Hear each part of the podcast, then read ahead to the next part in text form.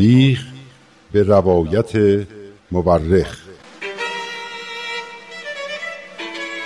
من کتاب تاریخ نبیل رو از ترنم دوستم گرفتم که بخونم. این کتاب یه قسمت از تاریخ ایرانه که تا حالا نشنیده بودم.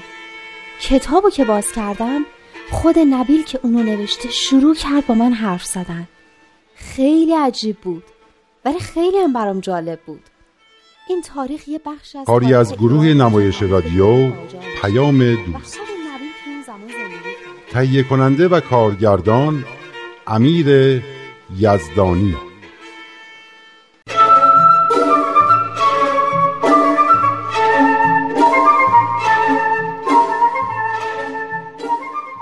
وای ماندانا تو دیگه کی هستی؟ از دیروز تا حالا دارم درباره حرفای تو فکر می‌کنم. باور کن دیشب تو خوابم هم همه چیز با هم مخلوط شده بود امپراتوری حخامنشی کشف حجاب جناب طاهره کتاب اقدس حضرت با الله کتیبه حقوق بشر کوروش شجاعت و شامت یاران قلعه شیخ تبرسی حالا دیدی تاریخ چیه؟ دیدی که با آدم چی کار می‌کنه؟ حالا می‌فهمی چرا من انقدر دوست دارم تاریخ بخونم؟ چون باعث میشه یه حس بهتری از ایرانی بودن خودم داشته باشم منم همیشه به اینکه ایرانی هم افتخار می‌کردم. اما حالا به خودمون امیدوارتر شدم. به کشورمون به ملتمون. به نظرم اومد عظمت و سربلندی ایران اونقدرام که فکر می‌کردم دور از دسترس نیست. احساس کردم کارایی که ماها می‌کنیم واقعا موثره. برای همینه که من تاریخو خیلی دوست دارم. برای اینکه به من میگه که از و تباری هستم. به هم میگه که نیاکانم چه راه طولانی رو از کوچه پس کوچه های تاریخ طی کردن و چه روح بزرگ و شریفی داشتن و چه ضرباتی رو با شجاعت و شهامت تحمل کردن. منظورت حملات اسکندر و مغول و تیمور و ایناست؟ آره دیگه. شاید هر ملت دیگه بود تا به حال نیست و نابود شده بود. اما مردم ایران دووم آوردن و تمدن ایرانی هم دووم آورد.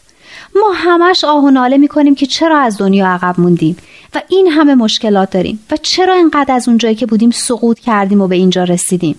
اما نمیگیم که چه اتفاقای وحشتناکی برامون افتاده و با اون همه گرفتاری چقدر شاهکار کردیم که تا همین قدرم تونستیم سر پا وایسیم. آره راست میگی. به نظرم با وجود همه حملات و قارت ها و کشت و کشتارها و وحشیگری های اقوام مهاجم مختلف همیشه تو ایران یه جریانی اون زیرزیرا وجود داشته. جریانی که هر جوری بوده زبان و فرهنگ و تمدن و اصالت ایرانی رو حفظ کرده. آفرین. منم همینو میگم. این همون جریانی که در زمان حضرت باب از اون به قول تو زیرزیرا سر برداشت و بیرون اومد و ظاهر شد. اون همون چیزی بود که باعث شد هزاران نفر بعضی تاریخ نویسا که میگن یه میلیون نفر از مردم ایران به حضرت باب بپیوندن و جونشون رو سر اعتقادشون به عقاید و افکار جدید بذارن. راست میگی. تعالیمی مثل تصاوی حقوق زن و مرد تکیه به مشورت و تصمیمگیری گروهی برای حل و فصل مشکلات.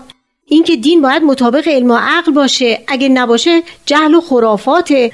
اینکه هر کسی وظیفه داره خودش دنبال حقیقت بره و پیداش کنه نباید تقلید کنه. اصلا اینکه همه کشورها باید نمایندگانی رو به یه پارلمان بین المللی بفرستن تا درباره مسائل جهانی تصمیم گیری کنن و نذارن کار اختلافات بین کشورها به جنگ و خونریزی بکشه. فکرشو بکن 170 80 سال پیش حضرت بهاءالله چه افکاری رو در میون ایرانیا منتشر کردن. چیزایی که اون موقع حتی به گوش غربیام نرسیده بود. بعدش رسید. وقتی حضرت عبدالبها از زندان عثمانی آزاد شدن این تعالیم رو به اروپا و آمریکا بردن و تو دانشگاه ها و کلیساها و مجامع علمی و فرنگی غرب مطرح کردن. همین دیگه. همین خیلی جالب و مهمه. این افکار و تعالیم از حضرت بهاءالله است از ایران به غرب رفته. اما خیلی از مردم ما فکر می‌کنن که ما ایرانیا چه می‌دونم؟ از عهد ابو علی سینا و ابو ریحان بیرونی به بعد دیگه هیچ دستاورد مهمی برای جهان نداشتیم. در حالی که همه اینا از ایرانه. خیلی برام جالبه که تو مسائل رو از این دید می‌بینی. من چون از اول عمرم با این تعالیم بزرگ شدم هیچ وقت اینطوری ندیده بودمشون. یعنی فکر می‌کردم اینا تعالیم روحانی و دینی باهایی هستند حالا اینطور که تو حرف می‌زنی به نظرم میاد که اینا افکار بسیار مترقی و اصلاح طلبانه ای هستند برای همه مردم دنیا. چه باهایی باشن چه نباشن. راستشو بخوای من همیشه این برام سوال بوده. که درسته که خیلی از پیروان حضرت باب و حضرت بهاءالله از علما و افراد برجسته و خوشنام بودن. اما خیلیاشون هم مردم عادی بودن. از همون مردمی که به قول تو تا قبلش تو بیسوادی و تعصب و خرافات دست و پا می‌زدن. اینا چطوری ارزش تعالیم و افکار متعالی حضرت بهاءالله رو فهمیدن؟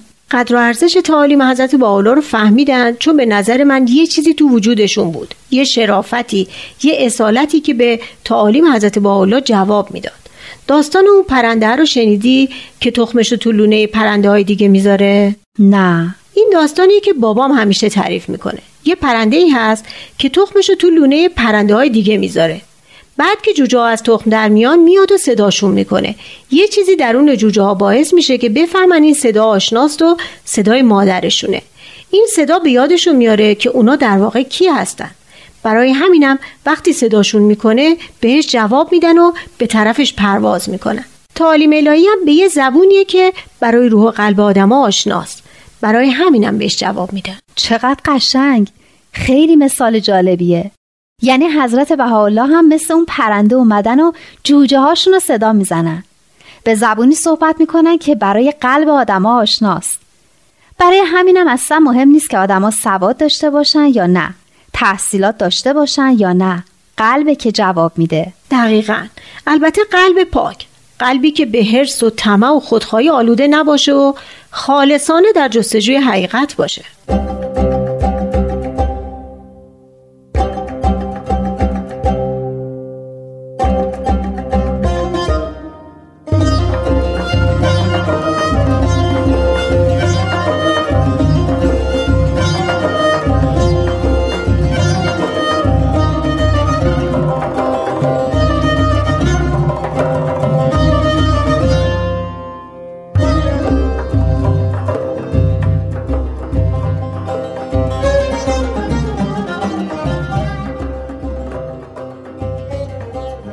ترنم حالا که این سوالم رو پرسیدم بذارینم بپرسم البته بعدا که تاریخ نبیل رو دوباره ازت بگیرم و بخونم احتمالا خودم جوابش رو می‌فهمم حالا سوالت چی هست؟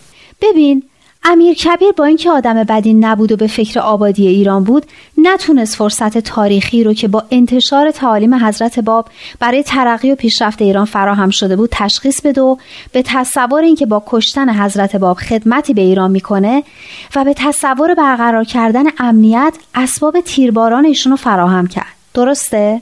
درسته. بعدش هم تو ملاقاتی که با حضرت بهاءالله داشت ازشون خواست که به کربلا برن. و مقامی رو هم بهشون پیشنهاد کرد که بعد از بازگشت بهشون بده که حضرت بهاءالله مثل موارد قبلی نپذیرفتن. اما مسافرت رو قبول کردن که برن و رفتن. درسته. خیلی از این قضایا نگذشته بود که امیر کبیر خودش گرفتار توطعه درباریا شد و از چشم شاه افتاد و به دستور شاه کشته شد. بعدش میرزا آقاخان نوری به نخست وزیری رسید و از حضرت باالا درخواست کرد که به ایران برگردن و خیلی هم بهشون احترام گذاشت و برادرش رو معمور میزبانی و پذیرایی از حضرت باالا کرد. بعد حادثه تیراندازی به شاه پیش اومد و همه بابیای سرشناسی که تا اون موقع به شهادت نرسیده بودن بعد از این واقعه دستگیر شدن و به شکلهای مختلف به شهادت رسیدن. حضرت بهاءالله رو هم دستگیر کردند و به سیاهچال تهران انداختن. اما چطور شد که ایشون رو مثل بقیه بابیا بلافاصله نکشتن؟ خب می‌دونی که پدر حضرت بهاءالله از وزرای دربار محمد شاه بودن خانواده های ایشون هم از خانواده های اصیل و قدیمی نور و صاحب نفوذ زیادی در دربار بودن یعنی می‌خوای بگی حضرت بهاءالله از نظر اجتماعی مقام و موقعیت خاصی داشتن و مثل افراد عادی نبودن که بشه به راحتی و بدون عذر و بهونه کافی ایشون رو اعدام کنن درسته؟ بله دقیقا برای همینم با اینکه ایشونو به سیاهچال انداختن که وضعیتش اونقدر بد بود که به سختی می‌شد از اون جون سالم به در برد اما جرأت نکردن که ایشونو شهید کنن. میرزا آقا خان نوری و به احتمال زیاد کسای دیگه از خانواده نوری هم در دربار بودند که با اینکه جرأت نمی‌کردن علنا از حضرت باالا دفاع کنند اما دلشون هم نمی‌خواست آسیبی به ایشون برسه. حضرت باولا شخصیت محبوبی بودن و همه کسایی که ایشونو میشناختن می‌دونستن که ایشون هیچ وقت در بیعقلی هایی مثل تیراندازی به شاه دخالت نمی‌کنن و بیگناه هستن. راست میگی. حالا که گفتی یادم اومد که جناب نبیل هم همه اینا رو برام تعریف کرده بود. پس علت این که حضرت بهاءالله که اون موقع از سران مشهور بابی بودن تو قضیه تیراندازی به شاه به شهادت نرسیدن موقعیت اجتماعی ایشون بود. البته این چیزیه که به فکر ما می‌رسه. اما مسلما حضرت بهاءالله رسالت مهمتری داشتن و خداوند ایشون رو به هر حال حفظ می‌کرد تا مأموریت الهی خودشون رو انجام بدن. اگه اون موقع حضرت بهاءالله رو شهید کرده بودن حالا ما این تعالیم رو نداشتیم. اصلا کل جریان تاریخ ایران و جهان عوض می‌شد.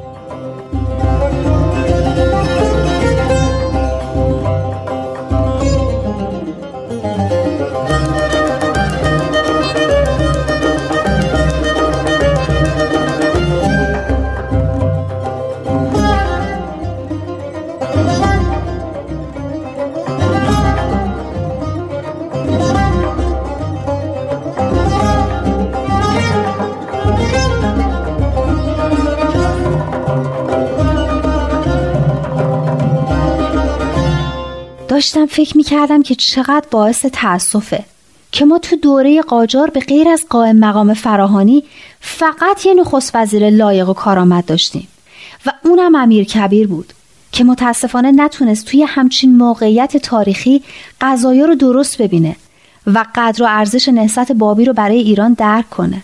یه جایی خوندم که امیر کبیر بعد از برکناریش و قبل از اینکه کشته بشه از کرده خودش اظهار پشیمونی کرده. می‌دونی ترنم.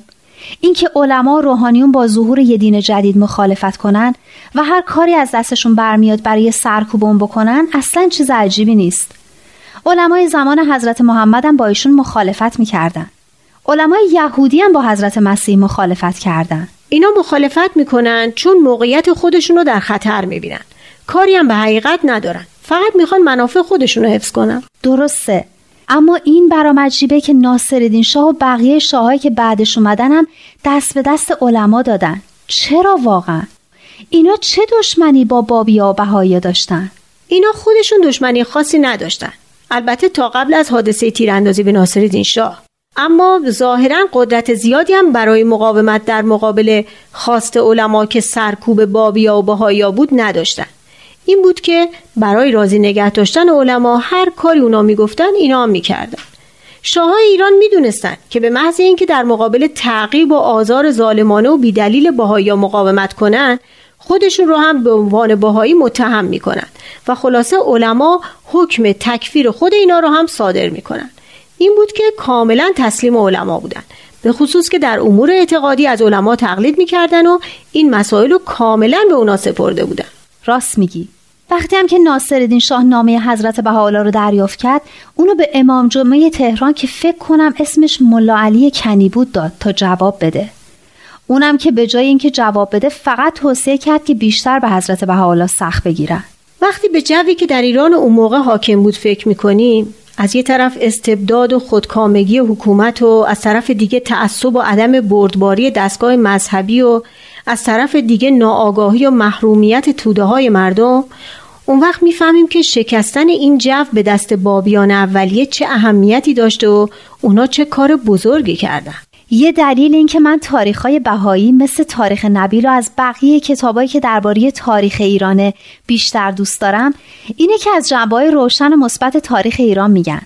از شجاعت، روشنبینی و روشنفکری و خلوص و پاکی ایرانیایی که به افکار جدید رو آوردن. وقتی این همه عشق و شور تو رو برای خوندن تاریخ نبیل می‌بینم از وجدان می‌گیرم که گفتم کتابمو می‌خوام. فکر می‌کردم تمومش کردی. می‌خوای کتابت پس بدم؟ خودم از یه نفر دیگه امانت بگیرم؟ نه. فقط کار تو تا داریم امتحان میدیم انجام بده و کتابو بعد از امتحانات به من پس بده. باشه؟ دلم خیلی برای شبایی که می نشستم و جناب نبیل از وقایع تاریخی برام می‌گفتن تنگ شده. باور کن وقتی کتاب تاریخ رو میخوندم مثل این بود که جناب نبیل خودشون با من حرف می‌زدن. البته اگه باز به هم نمیخندی. یه کار دیگه می‌کنم. اگه بتونم یه تاریخ نبیل دیگه برات پیدا می‌کنم که مال خودت باشه. چطوره؟ این که دیگه عالیه.